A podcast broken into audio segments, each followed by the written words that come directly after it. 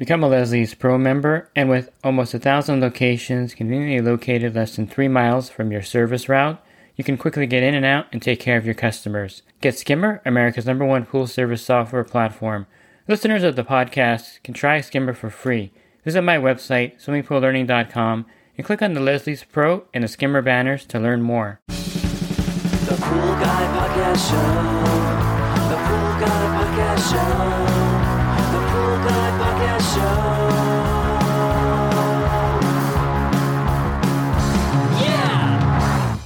Hi, and welcome to the Pool Guy Podcast Show. I'm joined this week by Terry Arko, and we're going to talk about a variety of different subjects from TDS, the high cyanuric acid, to liquid chlorine, of course, since of course he works for HASA. We're also going to talk about vampires and Bob Lowry. And I did say vampires, so you'll want to definitely tune into that particular podcast episode. We're going to start off talking about TDS and the drought and how that affects the chemistry in a swimming pool, how it affects a lot of different factors. And on the West Coast, we're experiencing our third year of drought. So we'll give you some insights on how to deal with pools with high TDS and, of course, balancing that with the drought situation in the West. Pool Service Pro. Open a Leslie's wholesale account today and receive wholesale pricing on products you use every day. Leslie's Pool Supply offers convenient locations that are open seven days a week. Another great benefit of opening a Leslie's wholesale account is Leslie's referral program. Get referred to a customer looking for weekly pool service. Also receive priority service, enhanced rebate programs, a discount on your general liability insurance through SPA, a discount on your pool routing software through Skimmer, and an opportunity to co-brand with Leslie's on your social media, website, truck, and more. Save time and money and grow your pool service route and become a Leslie's Pro. So I'm joined today by Terry Arko of HASA, who's the technical training manager. How you doing, Terry? Well, I'm doing great, David. Yeah, it's been a while. I think I saw you at the Western Show. That was the last time we actually spoke in person. Yeah, briefly, because that was a very busy show. Yeah, it was surprisingly very busy and a, a good turnout, which is really impressive. For it was during the, I would say, the peak of the third, fourth wave of COVID. I, I'm losing track of the waves here. Yeah. Uh, turnout was fantastic at that, though. So let's just jump right in here. And since you have a lot of industry knowledge from working at HASA, but also being in an industry pretty much a better part of your life, one of the things that's happening in the West now is that we're experiencing the third year of drought, as the media is saying. I, I don't think it it has never really ended. I mean, we've always had drought years, and there was a brief rain period, but the drought's something that's been part of the West Coast for probably the last decade, I would say. One thing is people are resistant to draining their pools because of this fact, and they want to be conscious of the environment and don't want to incur the cost of refilling their pool. But the side effect of that, of course, is that the TDS level, of course, is high in pools. So how do you how do you work around that? And can you explain the TDS for the listeners that may not know what that actually means? Sure. Um, yeah, I'll start first with um, TDS and just uh, briefly explaining that uh, that has to do with I. I usually, when I teach water chemistry, I, I just call it the big the big picture because it's basically uh, has to do with everything uh, that has gone on in that pool water uh, for the life of that pool water. So that means uh, you know it, it, there's byproducts of every probably every chemical you've ever added, and particularly um, uh, sodium sodium based, calcium based, uh, alkaline based products are going to accumulate, and then you've just got you know from from swimmer use you know, uh, sunscreens, those kinds of things um, that are coming off of swimmers, environmental, anything environmental that's gone in there, dirts and pollens, and and uh, then you've got you know metals and all, all sorts of things. Those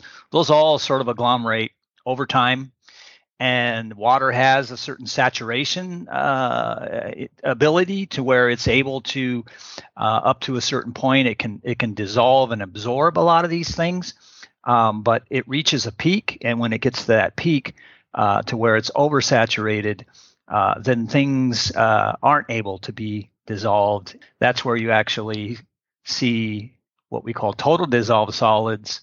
It begins to get harder and harder for the pool to do it uh, water to do its work.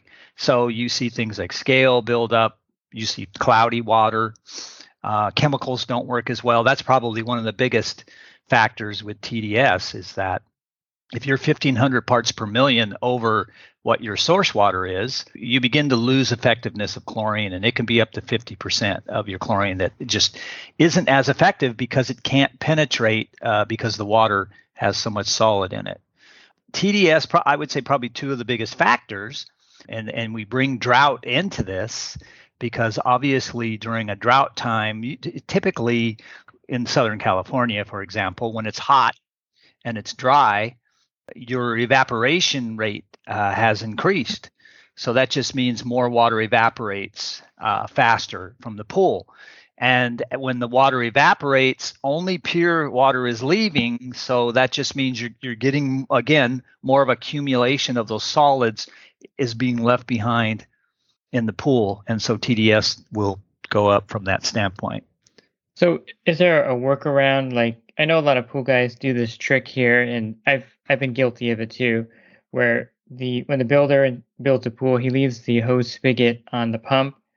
And what we do is we just when we're at the account, we put a garden hose on there, put our car keys, of course, on top of that uh, hose spigot, the handle, and we just drain some water out while we're there for the 15 or 20 minutes. Does that help alleviate some of this problem, or is that just a drop in the bucket?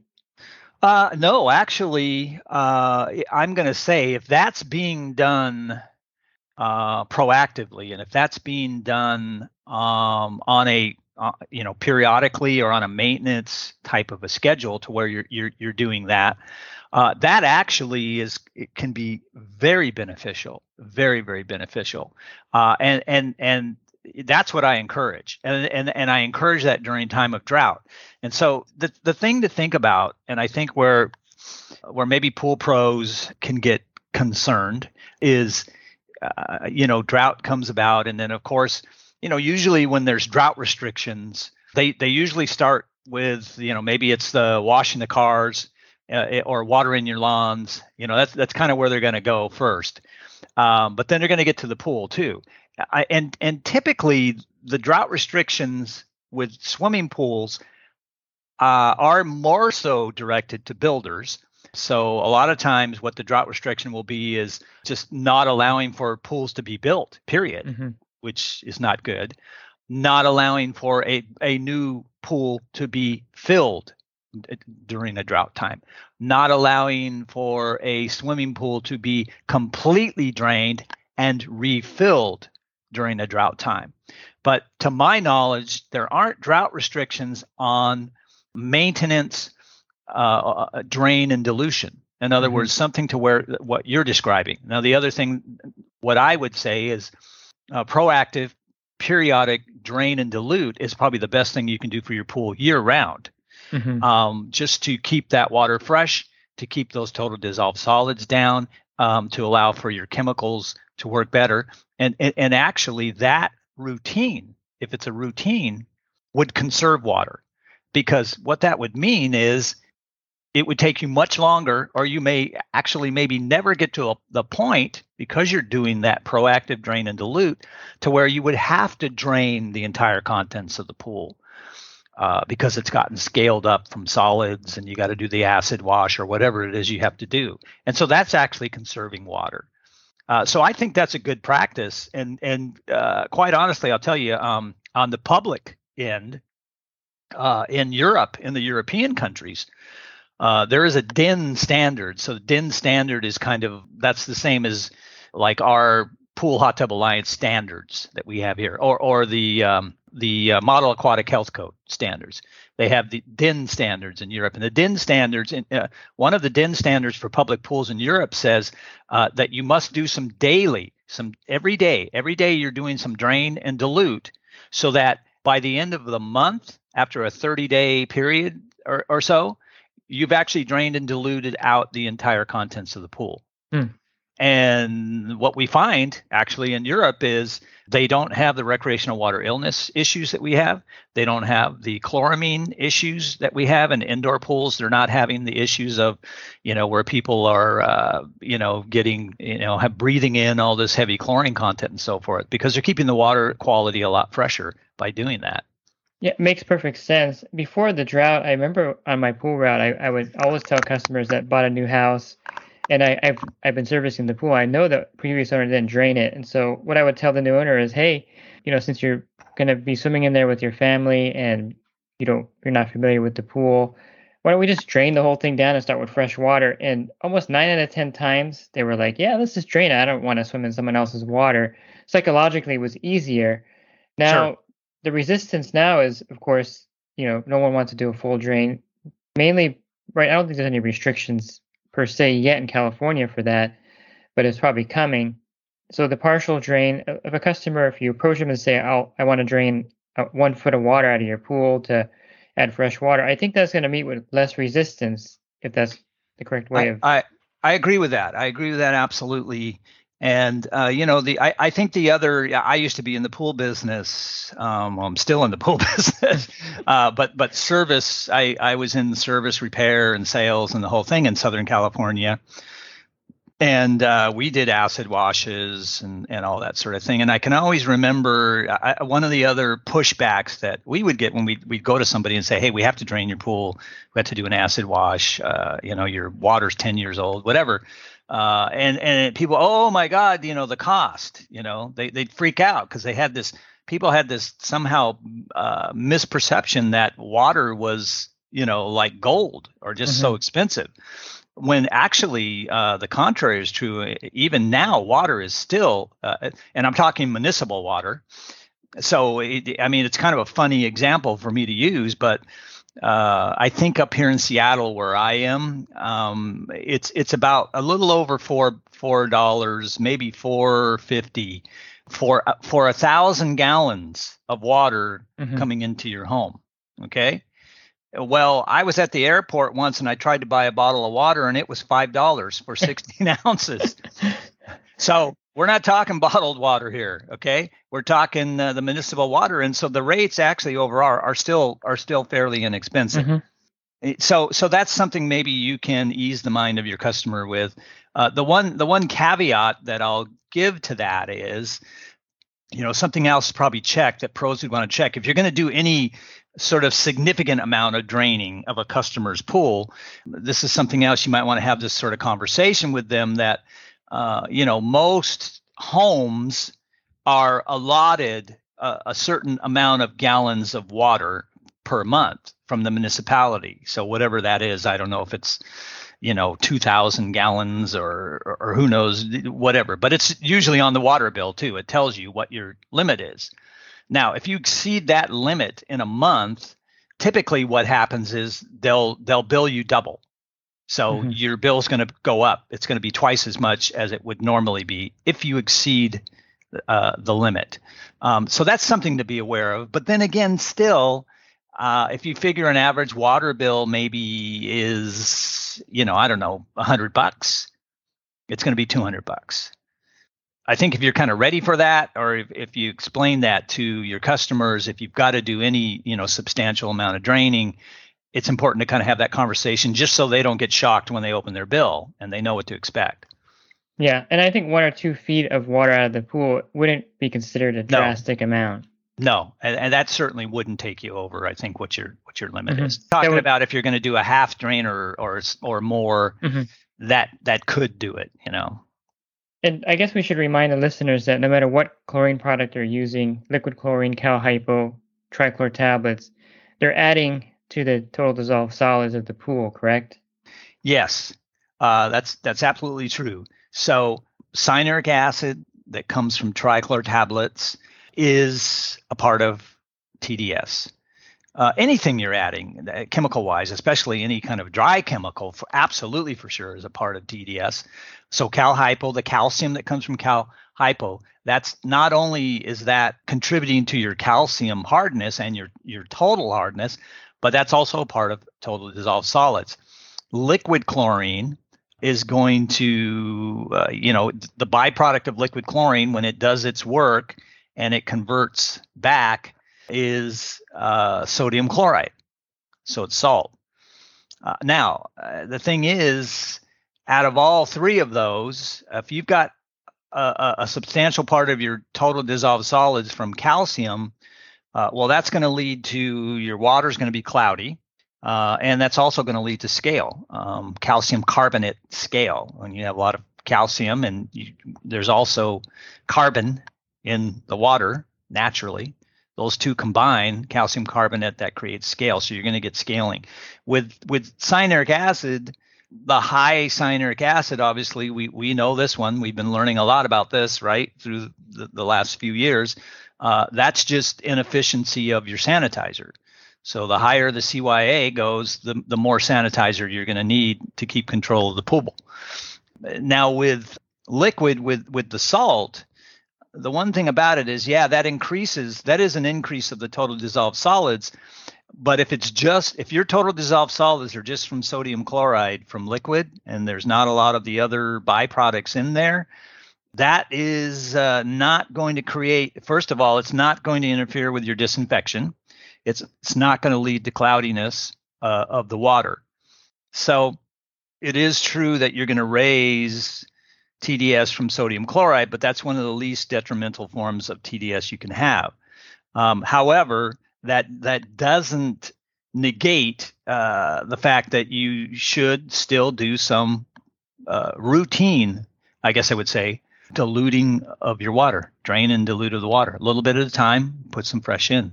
Yeah, I, I think we should also mention that the best thing you can do as a pool pro is get a digital tester. I have one right here. I have the uh, the LaMotte tracer, and it does salinity and TDS and conductivity. But you should have some way of testing for TDS in the pools. And we should emphasize too that to get the actual reading, you have to test the tap water and then subtract what you're getting from the pool. And as a side note, if you have a saltwater pool, the TDS is going to be like 4,500 parts per million, right? It's going to be way off the charts uh, because of all the salt in there. That's right. And I'll tell you, this is a big one, you know, because I've taught water chemistry classes, I've taught commercial pool operator courses for over 25, 30 years. And it's amazing to me, even even in my commercial pool operator classes that I teach, and we'll get to the section on TDS and testing for TDS. And it's amazing to me how many uh, service techs aren't testing for TDS, or maybe they're only testing once a year or once every few years. That not very often. Some of them don't even do it at all, and a lot aren't even aware of what TDS TDS is per se. And uh, so I make a a really uh, concerted effort to say that every pool pro should have a good TDS kit like that one that you showed, a good digital TDS uh, test kit. And probably the most important reason for that is, as you said, you want to test your, your source water, so your incoming water, TDS. You want to know what that is. And then you want to test your pool water and know what your pool water TDS is. And as I pointed out earlier, if, if the water in your pool is 1500 parts per million over what your source water is, so that's what the water was when it went into the pool, uh, you are going to probably have to use about 50% more chlorine sanitizer uh, than when your TDS was in the good range. I I tell pros that if if for any reason for you to be regularly testing TDS and to have a good TDS test kit, probably the number one is so you can save on chlorine and you can save on money. Yeah, it makes perfect sense. So if you're looking for the other podcasts in this series, you can go to my website, swimmingpoollearning.com, and on the banner, click on the podcast icon. That'll take you to a drop down list. If you go to the podcast description, I'll have the links for the other podcasts in there as well. And definitely you can subscribe to the podcast show, and that way you get the next episode emailed to you or sent to your phone or device, and you can listen to that next episode, which will be covering um, high cyanuric acid, and the other subjects I mentioned will also be covered during the week. And if you're interested in my coaching program, you can learn more about that at poolguycoaching.com. Thanks for listening to this podcast. Have a great rest of your week, and God bless the Pool Guy Podcast Show. The Pool Guy Podcast Show. The Pool Guy Podcast Show. Yeah! Real quick, if you're not using pool service software, try Skimmer free for 30 days at getskimmer backslash pool guy. Again, that's getskimmer backslash pool guy. Skimmer Everything you need to run your pool service business all in one app.